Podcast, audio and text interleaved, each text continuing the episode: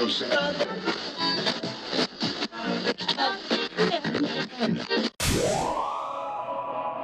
now in sync with InfoSec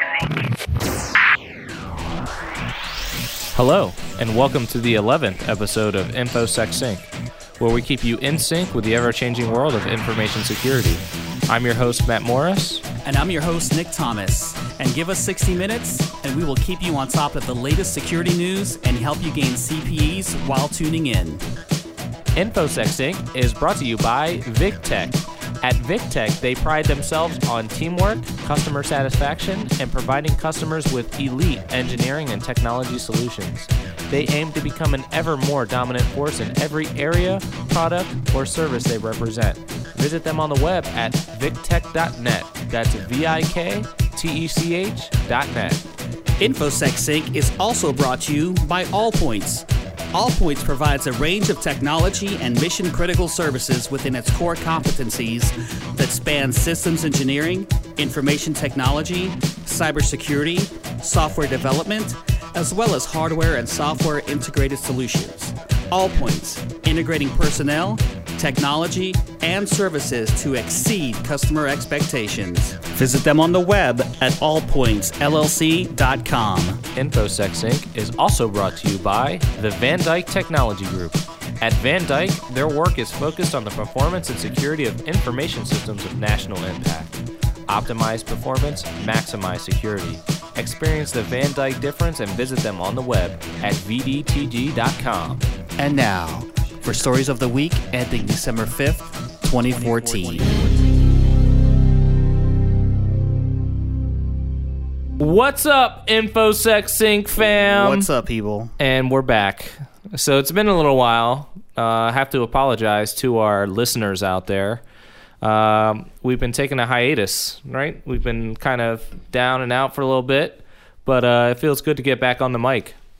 So uh, we had a number of things occur over the past few weeks, right, guys? Yeah, Vik got a new phone. Right. Miller time. Stop playing. It's a Coke. so, uh, yeah, it looks like uh, Vik got a new phone after Nick got a new phone, and then we all got new screen uh, protectors and cases. Oh yeah, so there we go. These are the newest. Um, these are the newest accessories that we've had. I also purchased these Sol Republic headphones. Man, I love these things. So, um, what'd you get? You got the Note Four, I got the Note 4. Note three and a half. Uh, uh, so far, so good. You have I'm any still, ma- malware on there yet? still no, no malware. I never got any malware on my old phone Uh, that you knew of. that I knew of. Right. So that uh, you know, sending text messages by them by themselves because I know half the text messages you send Vik are from something else. right. I do send some pretty crazy stuff down Right. I'd be seeing chain forward emails. You know, buy my sofa. Click here for some pictures. Um. Anyway, so yeah, we're all synced up now at InfoSec Sync. We all have new things. So, and there's a number of security events that have occurred. So, we're going to cover a lot of stuff. Uh, we have a lot of content for you listeners. So, this is going to be a very special episode. This is after 10.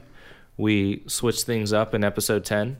And in episode 11 now, um, this is new beginnings. It's before the new year, but you know, new episode, new me. That's how I live, right? Word. So, first story we want to cover.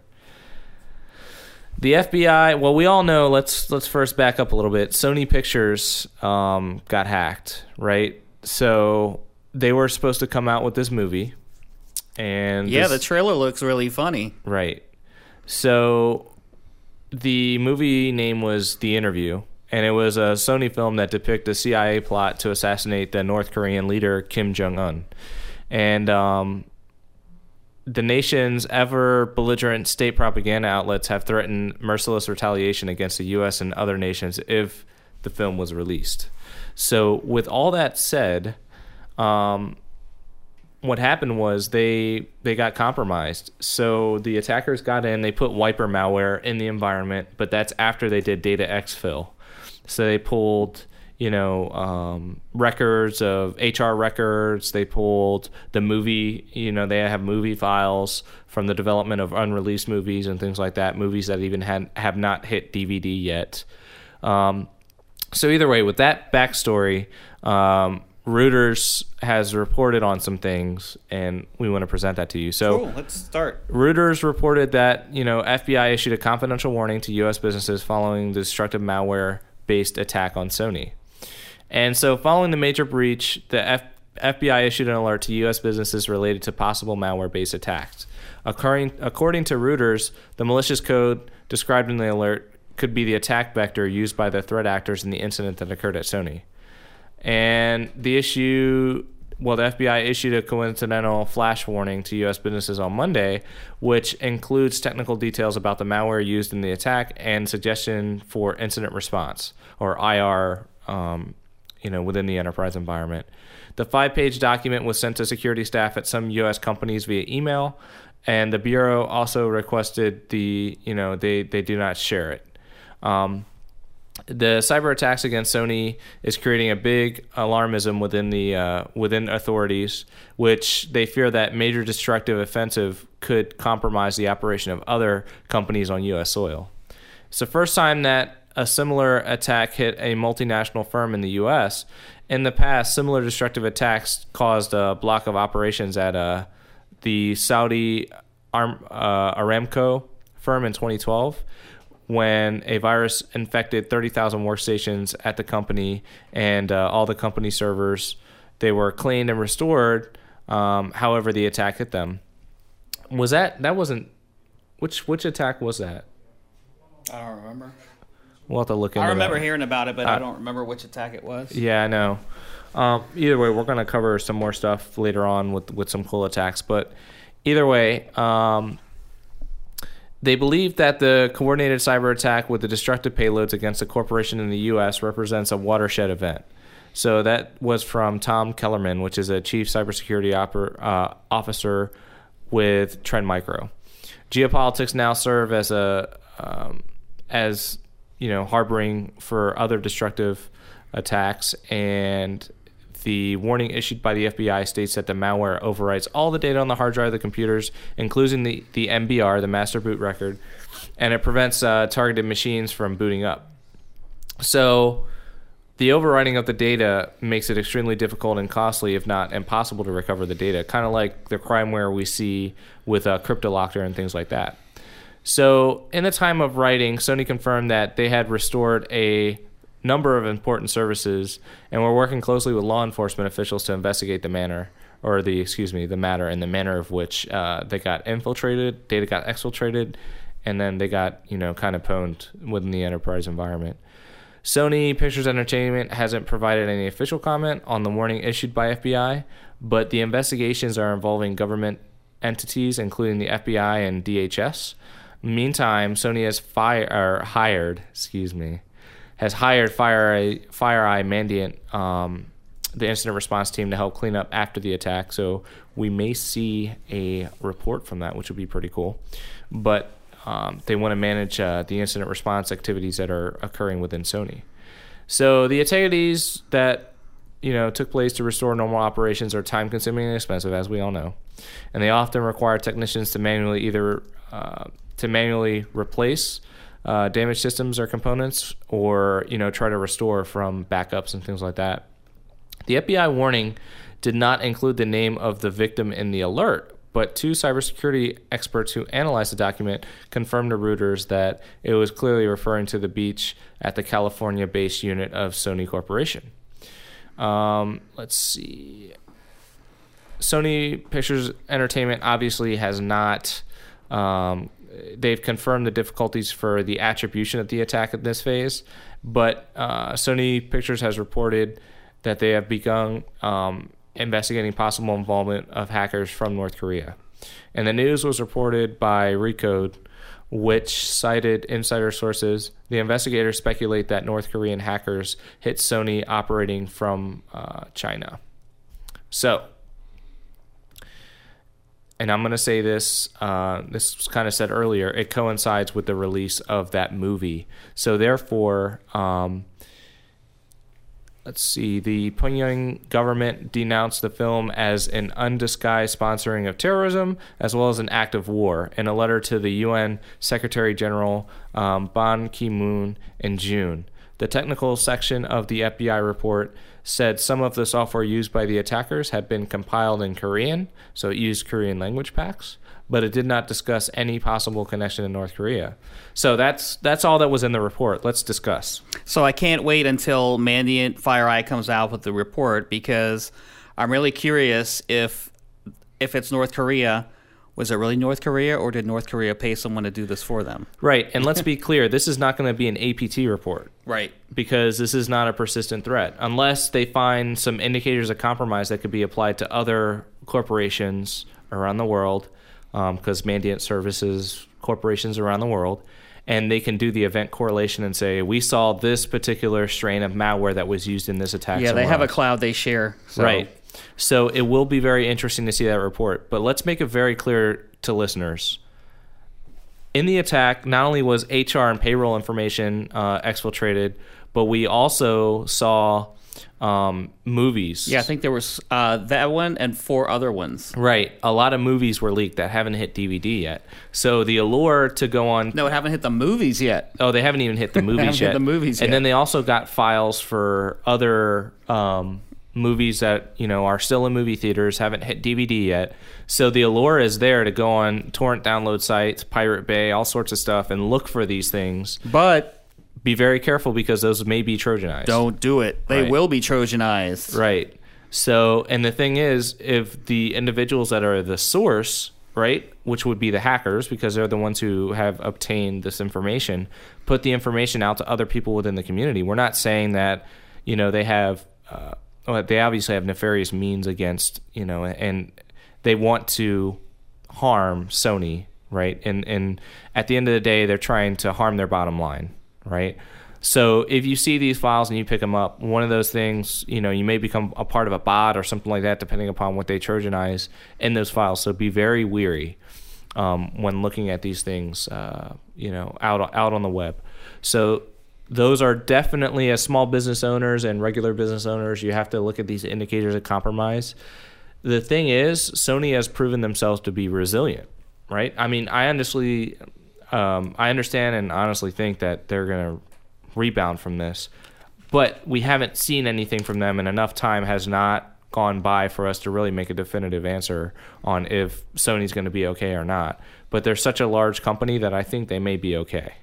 Um, however, we saw with CodeSpace and some other companies that when they got hit with a an attack on their environment, they went bankrupt overnight. They were out of business. So, you know, hopefully Sony will be able to rebound from this. But now we're seeing cyber attacks being used actively as a retaliatory, you know, being able to retaliate. So, what do you think about that, Vik? Man, uh, Sony is like a, and, you know, I grew up with Sony, so you kind of the image that they have is like, man, everything they do, they build a great product, they're real reliable, and then to see them uh, have something like this happen to them just seems like, wow, a- anybody's. Yeah, so open to this. this. is this is kind of the thing about and I understand that this was a security firm that got hacked. We could say that we could think that they had pretty good security. Sony has some pretty good products.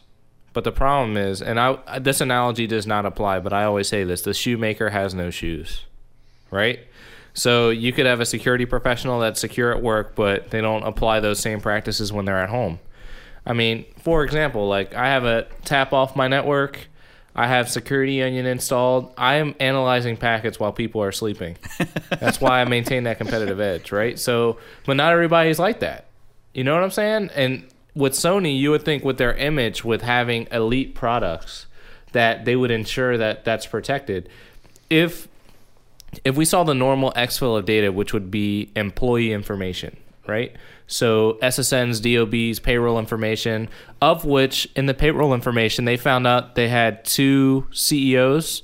One was getting paid almost double the other Oh man, for the same for the same That's job. public now. right?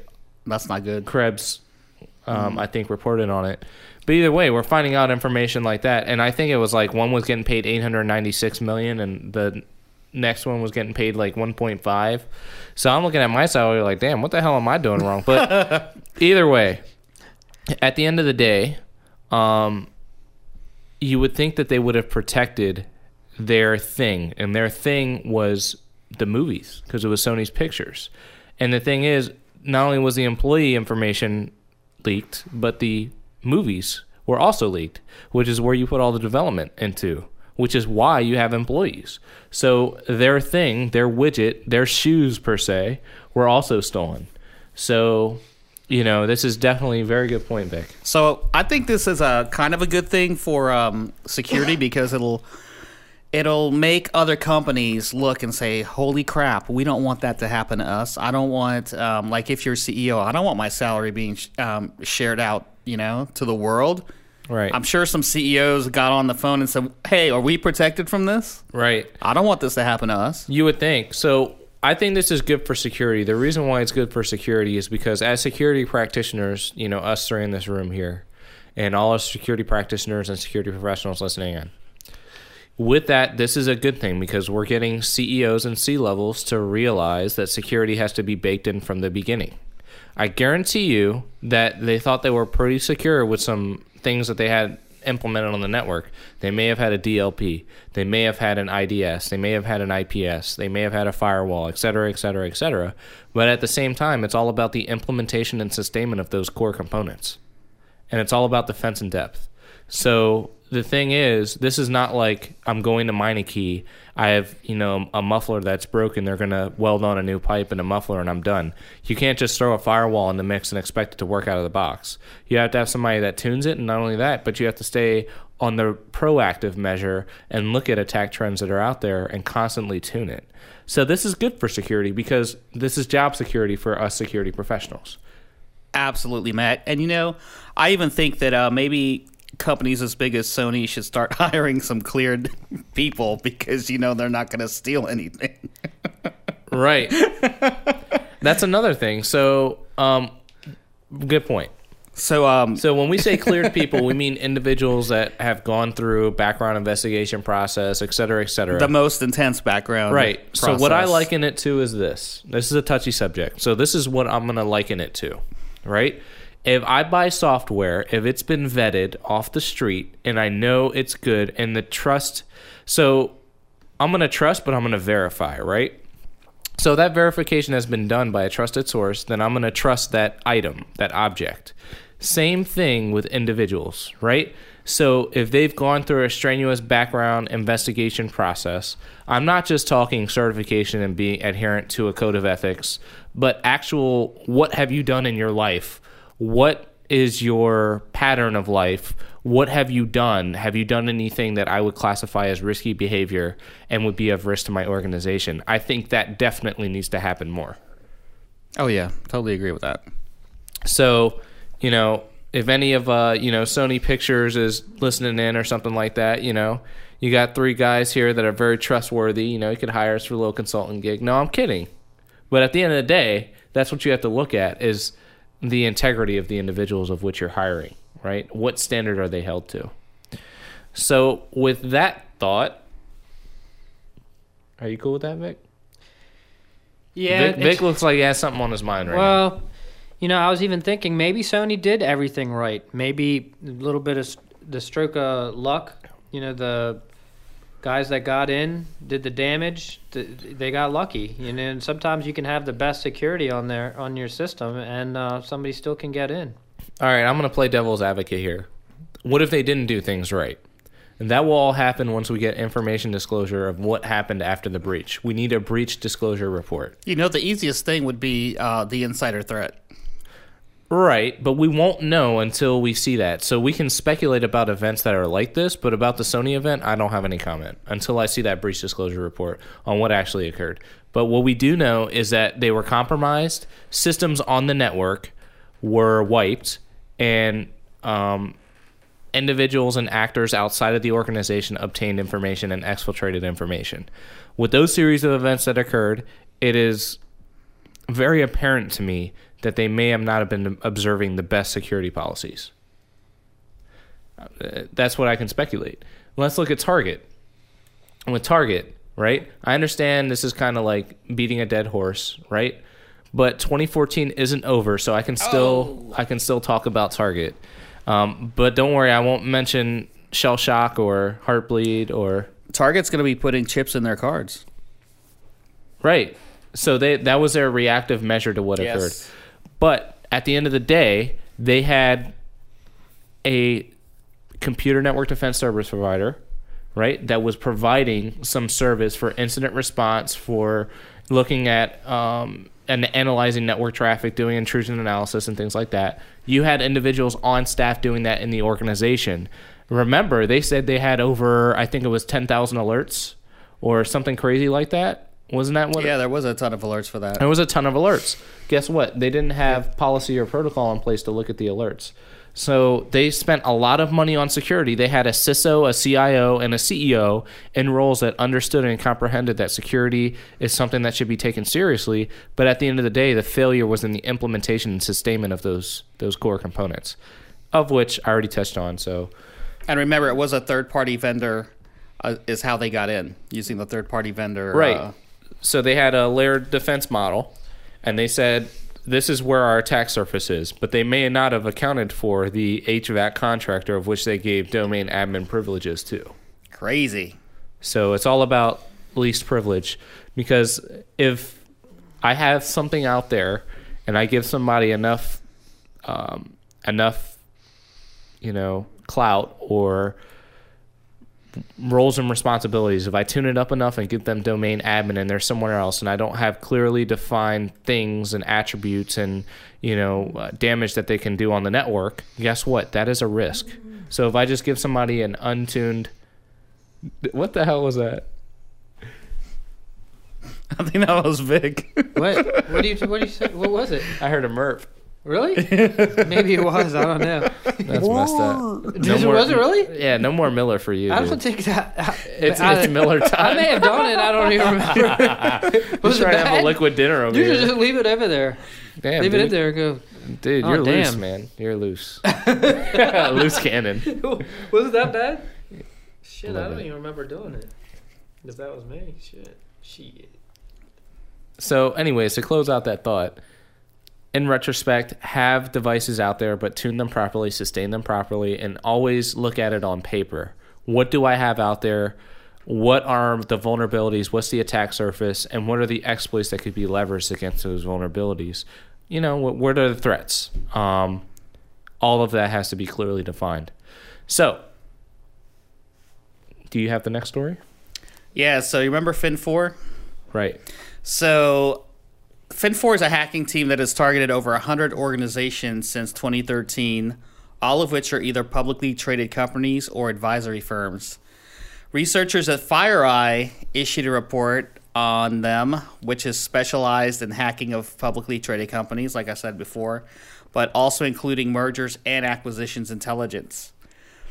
Um, part of the report says that they have um, pursued targets at more than 100 organizations, um, two thirds of which are public healthcare and pharmaceutical companies.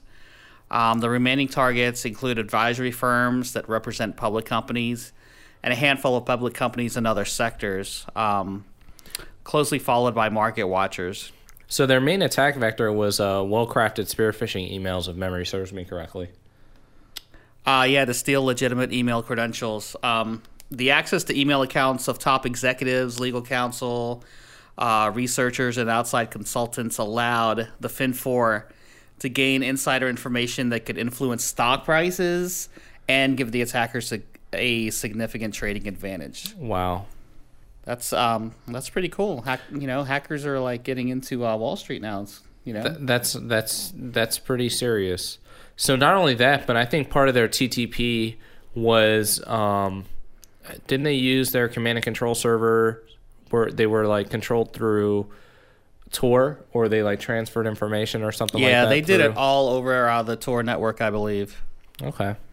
So they were heavily reliant on Tor, which obviously encrypts that network traffic. Um, but were they like using any specialized malware or anything like that? Um, They're not using any malware to steal sensitive data and user credentials. Um, the experts discovered the usage of phishing email with lures appealing to investor and shareholder concerns. Typically, um, you know, the email is going to contain the uh, Microsoft Office document, and of course, what's it going to have enabled? A VBA macros embedded, which pops up um, a phony Outlook dialog box demanding for the user's credentials, and sure enough, you're going to put it in because you want to see what it is, right? Right. Um, if the macros are disabled, the user sent a link to a phony Outlook web access site, which is actually going to do the same thing, saying, "Hey, So it sent that link you? to the OWA site, and the OWA site tries to harvest the credentials that way. right." I'm sure it's like, "Hey, I have some um, inside information that you might be interested in, or you know, something like that." So they're like, "Hey, yeah, Maybe it's um, you know what? I think in this particular case they were trying to mimic a legitimate OWA site so that it asks for like, you know, username, domain slash username, et cetera, et cetera, et cetera. So it looked like a legitimate OWA login. And I think that's how they harvested their credentials, if memory serves me correctly. But that's if the VBA macros are disabled. So their malware actually had logic built into it. yeah, that's awesome." Right. So if we can't get you this way, we're going to get you this other way. Right. That's pretty cool. So another thing, if memory serves me correct, the uh, the attackers also used um, the access on the victim's account to manipulate the discussions on specific topics. So they would actually uh, change the information around to work in to their uh, advantage. Right. So they used the Outlook rules on I'm seeing it now on victims' accounts that redirected email messages containing words such as malware, hacked, phishing, and that uh, redirected them to the deleted folder. And that was uh, that's crazy. So that victims were not alerted on the ongoing attacks. Oh, that's cool. Actually, I think that we saw this at BSides. You remember when Mandiant was um I think it was Mandiant was doing a presentation and they they kind of talked about OWA like mimicking the oh, front that's right. I remember that. This was what they were talking about was um Fin 4. Some very very interesting stuff. Um yeah. Again, I can't say this enough.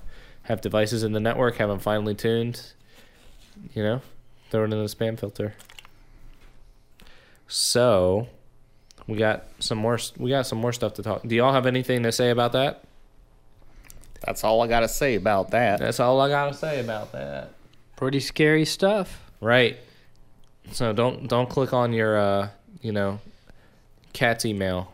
Yeah, I've received some uh, crazy stuff yesterday from my bank, or at least I thought it was my bank. I'd never seen uh, email like that from my bank before, and uh, even after I looked through the whole email, I still don't think it came from the bank. It looks it looked pretty darn good. So here's a problem. How do you enable uh, identity verification within an enterprise environment on email? First way would be for me to digitally sign the email, right? Or have like a PGP key or something like that. That is not convenient at all. Not really. I don't know if anybody has tried to import like a PGP key and like you it, it's not it's not intuitive. You know what I'm saying? So for the bank to get their message out to the masses, they have to use methods as regular email. But as we all know, regular email is easily spoofed. So Vik, I got that same um, email the other day, and I was going to save it for you guys and send it to you. It was um, it was my bank, which is one of the um, biggest banks in America, What's the account number? and um, you know I saw it, and it was Post the like, account this number in is the weird. notes. it will be the biggest account number. Uh, it it it looked it looked it looked awesome, but for somebody that uh that knew, you know, that's in the industry, I was like, holy cow, look, check this out. So I showed my wife. I was like, you see, you see this? Never ever click on this, okay? Um, I forgot what it was that gave it away to me, but I know my bank would never ask me for certain information. Is what it was, but you know they had the logo down. I think the the way they messed up is you I was able to hover over the who it came from or whatever. Right. Yeah, I was like, you guys didn't even do that right, man. right. So they they were messy. Yeah. So, um, again, freebie. Essentially, when you see things like that, I mean, obviously you hovered over the element and something looked out of you know out of the norm. Yeah, definitely. So what you can do is right click on these things and inspect element. If you inspect element for a shortened URL, it'll show it will show the HTML code. So you can actually see uh, the body of the message and any elements that are nested within the message that would be nefarious. So that's one thing to look at. Cool. So what's our next story? Our next story is cool. Operation Cleaver. Operation Cleaver. Right. What the heck? So, um, these are Iranian hackers that are targeting industries worldwide.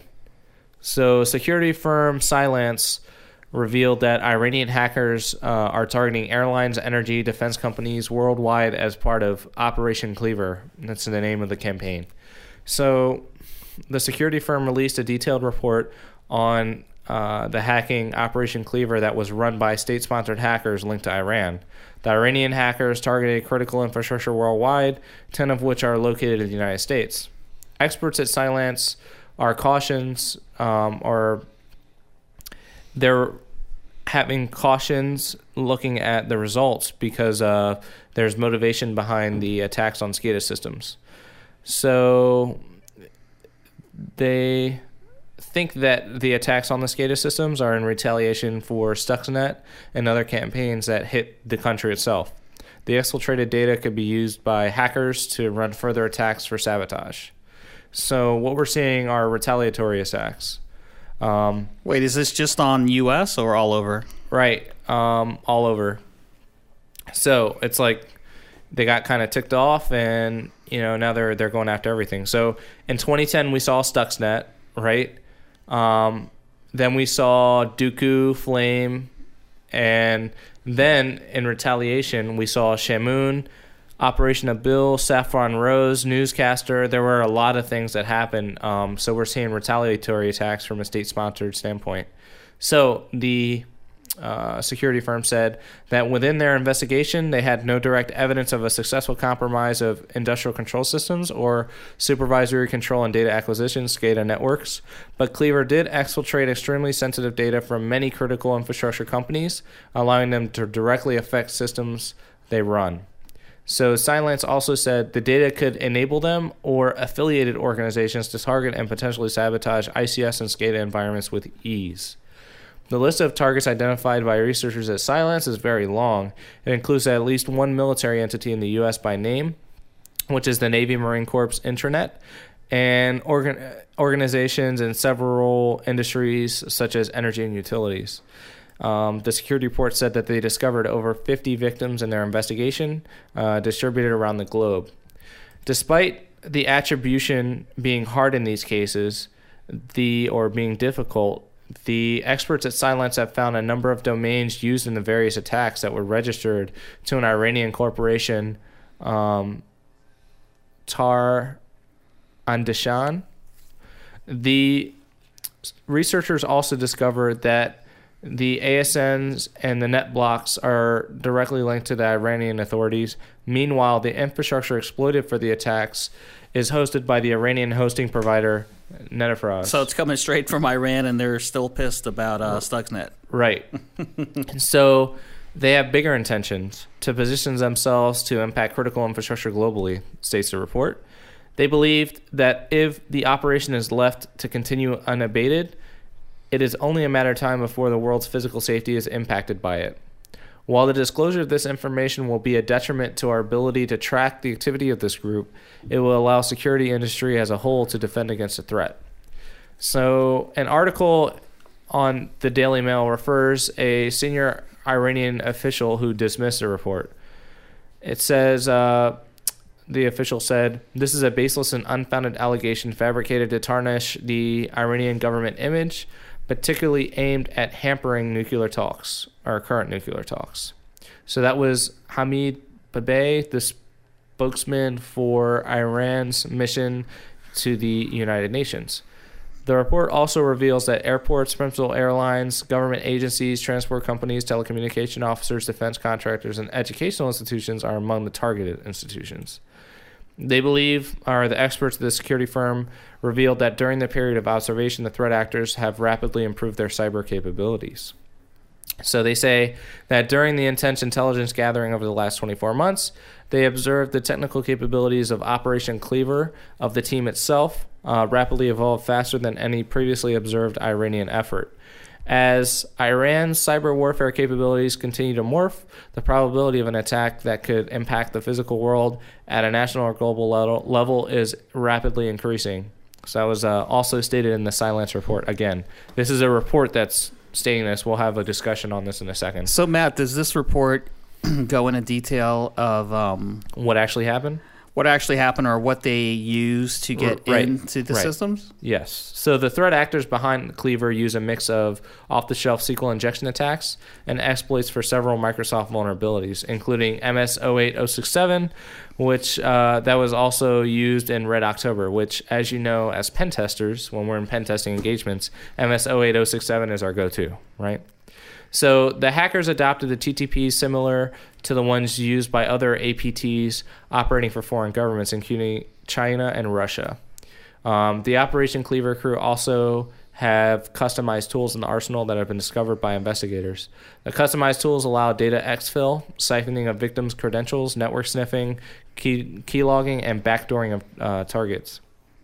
So the experts analyzed nearly 8 gigs of data, more than 80,000 files exfilled from victims, and they also discovered um, the bad actors' tools. The experts were also able to trace the malware used um, by the attacks through sinkholing of the command and control servers used in Operation Cleaver. So they've done a lot of heavy lifting on this investigation. It is interesting to note that um, the, the they reported no zero day exploits have been discovered in the arsenal of the attackers.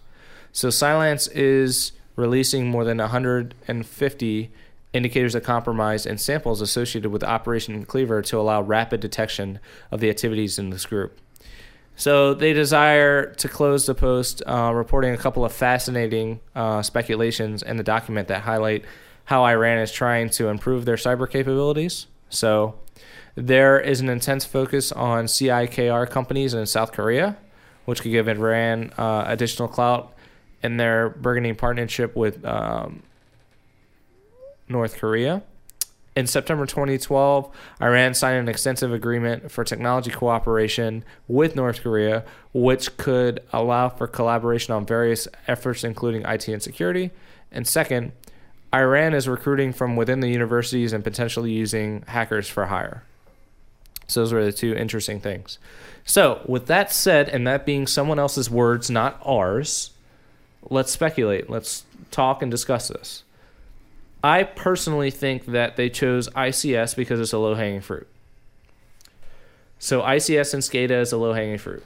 I mean, um, if you look at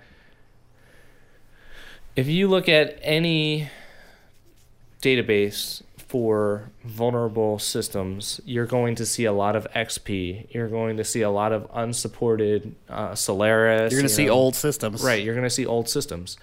If you have supervisory control and industrial control systems, right, or supervisory control and data acquisition and industrial control systems, there's something that it's set it and forget it. You throw it in the enterprise environment, it's a PLC, PLM, whatever the case is. It's controlling a switch that controls power to an entire city. You don't necessarily need to refresh that every two years, right? Even if that. So these things are sticking around for eight, nine years. They're um, on the network. Plant managers and plant owners, which would be considered the system owners in this case, think they're safe because they're not connected to the internet, quote unquote. But convenience always trumps security in every case. So you have somebody that wants to work from home with this particular plant, they install a modem, right? That's crazy. now you're connected to the internet or wireless, right? So a plant is in a vicinity to a known wireless access point. You install a wireless uh, adapter on one of these systems, so when it's cold outside, you don't have to get out of your truck. Right, they're in the car mon- doing monitoring and everything. Right. And now it's near another wireless access point that you can use to, uh, you know, gain control of that SCADA wireless control or SCADA wireless network. So there's a lot of things, a lot of attack surface that the plant owner is not taking into account. You have to look at every single opportunity for, you know, a, an attacker to get into the environment. Vik, what say you? That's crazy that somebody could even set up like a a decoy Wi-Fi and uh, you know set something up, and then p- uh, the average user might not know the difference. Say, oh, why is there two listings here? And then start trying to put in their username and password. Now you've already captured it. Well, also if they have uh, BYOD and they want to get on um, the internet, because you know if they're monitoring, they're probably got like a twelve-hour shift and there's nothing to do there, right? Right. Then eat donuts And just chill. and chill. Making so me I mean that that's a big problem. So I think plant owners definitely need to look into that. Maybe adopt a risk management framework so you're doing a formalized risk assessment every 8 months, every year, every 3 years. I don't care. But there has to be something um, something done. NIST has frameworks, Gartner has frameworks, Mandiant has reports on what to look for with indi- uh, indicators of compromise. Cylance now also has IOCs out there. So there's a lot of things that you can leverage as a stakeholder in your business to ensure that you're being secure and adopting secure practices. Also, the SANS top twenties, a good right. one. SANS top 20, the Australian DSD top 35. There's a lot of things that you can adopt. So the material is out there. The problem 10 years ago in security was nobody really knew how to secure anything.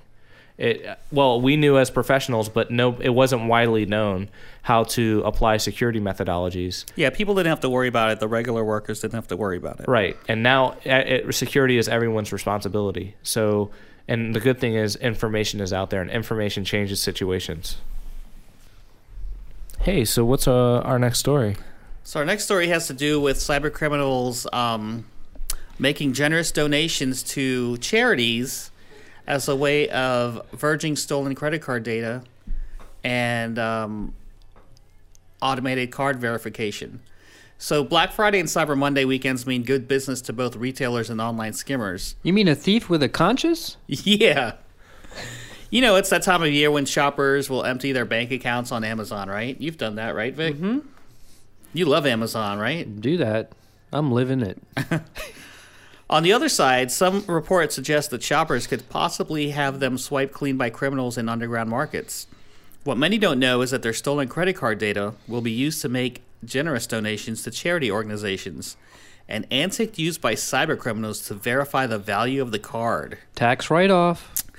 Over the years, underground online markets have grown in size and sophistication, such that stolen card data is now traded in a similar model, just like you would list products on mainstream online stores such as eBay or Amazon.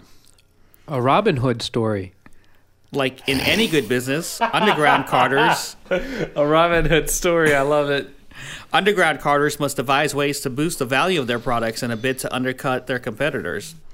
One of the strategies is to introduce a card verification system that guarantees the buyer that there is cash in, in the stolen card and that cardholder's account is yet to be frozen.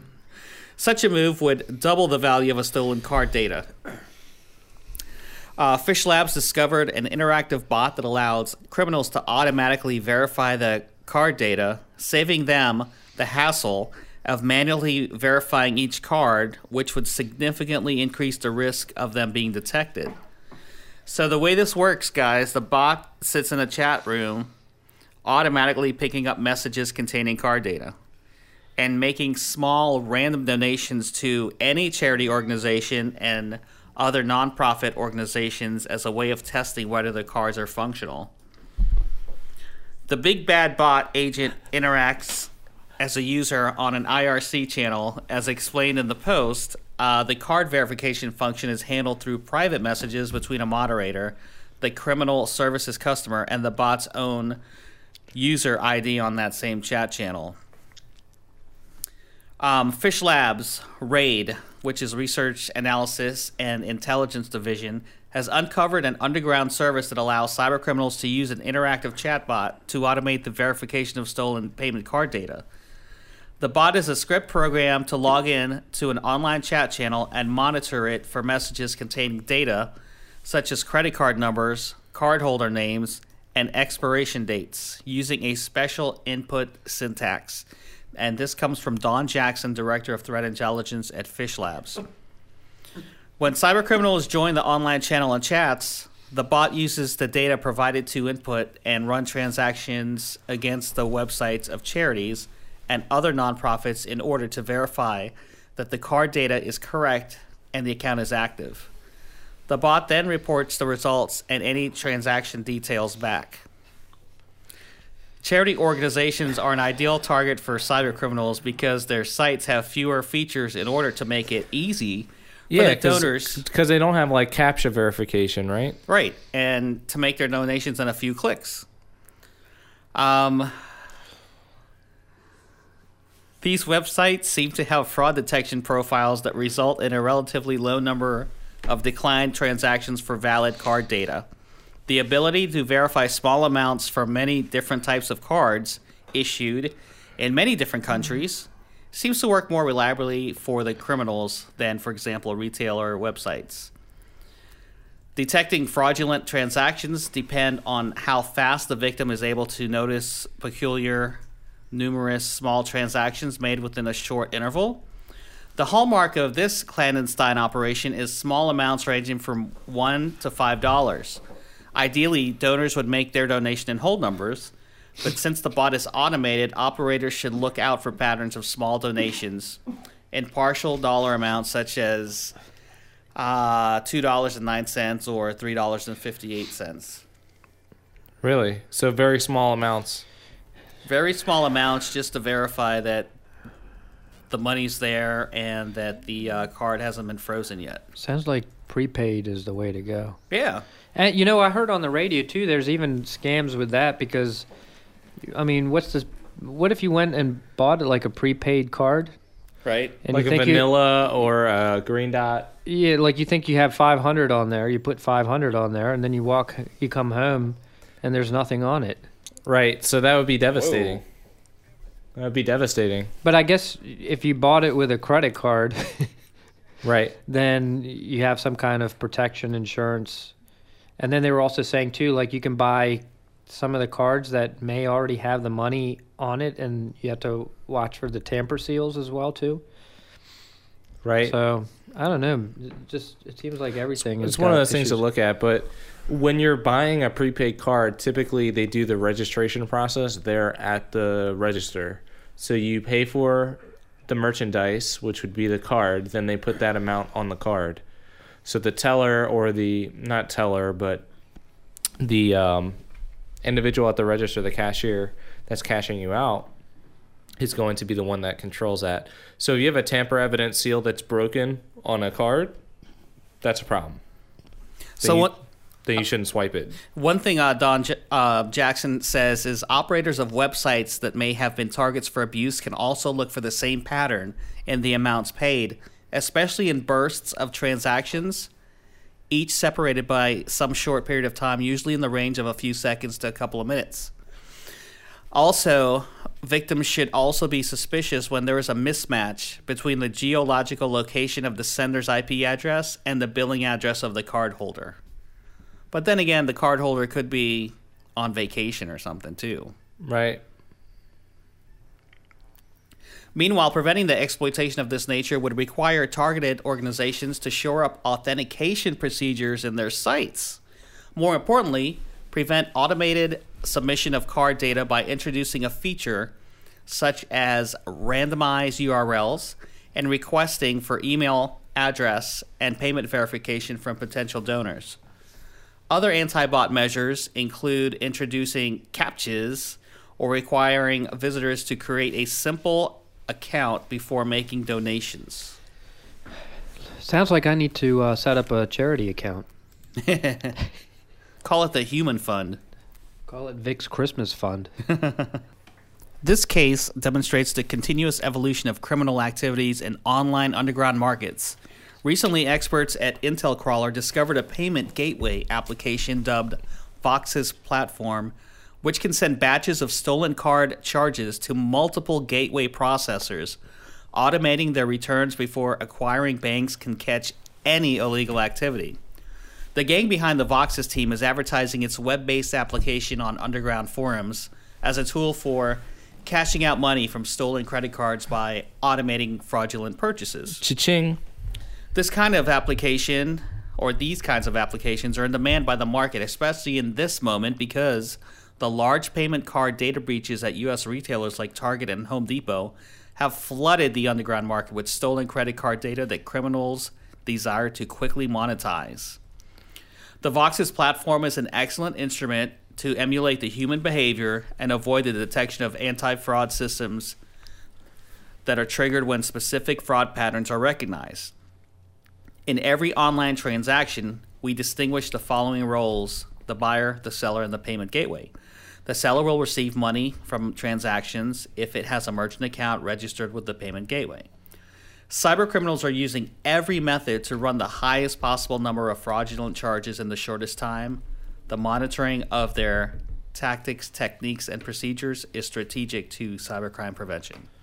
Right. So, again, um, we have a proven system for analysis, and that proven system is to monitor what's happening within a particular environment or look for anomalies from normal behavior. And the anomalies right now would be um, obviously looking at the seller, the buyer, right, and then the payment gateway. So with those three key points, key pieces of data, we're able to, you know, kind of discern and say, all right, that's a normal charge or that's not a normal charge.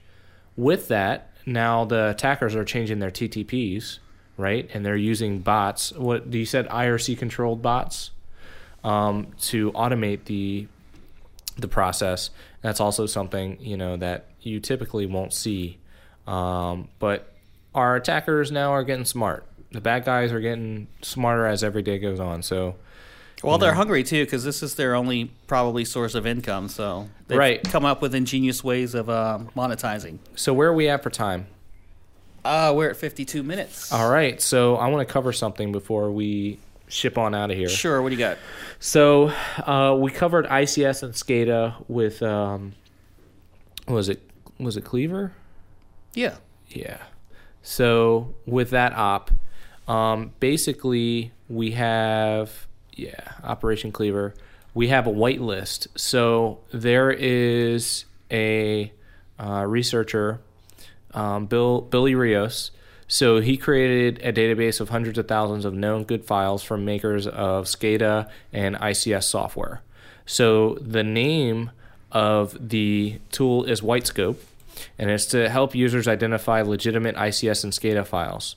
Um, the database includes files and file hashes for ICS and SCADA software from vendors such as Advantech, Siemens, Rockwell Automation. Um, he says that the artifacts were gathered from installation media and running systems, um, and that was in the About section of the Whitescope site. The whitelist can be used for initial triage during incident response, engagement, security assessments, and for um, IDS and IPS products. Many ICS and SCADA software vendors don't sign their products. It's a relia- uh, reality that can make determining whether a file is legitimate or not rather tedious.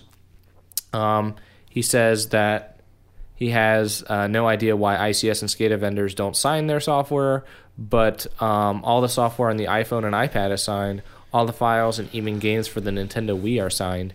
Instead of waiting for vendors to sign their code, um, Billy created Whitescope. So if a hash file is not in the database, it does not necessarily mean it's malicious. It's uh, you know only that Whitescope has not seen it previously. In that case, if the file is not signed, users can check Whitescope's supported products page to make sure the product they were looking for is on that product list. And if the product is not in the list, um, Billy says to consider working with them to get a good set of hashes for the product. If the product is in the product list and the file doesn't match anything they have, they would start an investigation on that file and, and have some fun, right? throw it in some type of device, see what it does, uh, see how it interacts with the file system. So Whitescope currently has over 300,000 files. It includes all of the files for GE CIMPLICITY and Siemens WinCC versions that were recently targeted by Black Energy, which we covered in a previous podcast. Um, Whitescope will have half a million files loaded before the end of the year, including device firmware files. His uh, goal is to have a million files before the first quarter of 2015 ends. Um, he ends it by saying hackers are targeting ICS and SCADA. Folks doing IR, incident response, in the SCADA industry are at a severe disadvantage. The basic metadata, which is known good hashes, known good registry rights, um, process information, etc., are all missing. The ICS SCADA vendors should be providing this data, but in many cases, they don't even know themselves. So hopefully, Whitescope helps those in the ICS SCADA industry develop better security tools for the ICS and SCADA environments. That's really great. I hope a lot of the um, people listening that maybe work on SCADA will think about sending them uh, signatures right and hashes. Right, right. So this is That's a com- great. this is a communal effort. Um, we have a few more minutes, so one more thing I want to um, cover is a study from the EMC Corporation uh, cites a massive estimate of 1.7 trillion lost in the past 12 months due to unexpected downtime and data loss. Um, the data loss are up by 400% since 2012. And while the number of data loss incidents is increasing overall, the volume of the data lost during an incident is growing exponentially. Um, despite the cost, a majority of business surveyed did not have any kind of disaster recovery plan.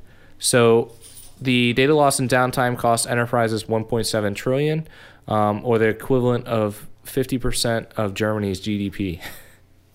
Data loss is up by 400% um, by 2012, while surprisingly, you know, 71% of those organizations are not fully confident in their ability to recover after a disruption. We'll post it up on the show notes so you guys can check it out.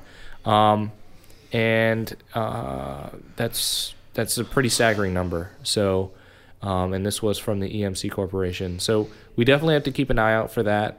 Um, take a look on the website so you can uh, can can check it out. I wanted to cover um, POS Logger, which is a new PS POS malware, but it looks like we're going to be fresh out of time. We got what we're on 56 on the clock, 54. So we'll save that for another day. Um, we'll save that for next week. Uh, it should be cool to start off uh, next week with something different than Black POS, right? Now we're looking at POS Logger. So um, I just want to take a second to thank all of our uh, supporters, all of our sponsors, all of our listeners. Um, sorry it's taken so long for us to put up another episode, but you know, overcome just by been events. busy. It's the holidays. We've been you know handling a lot of stuff. Turkey. Clients. Right. We've had a lot of stuff going on.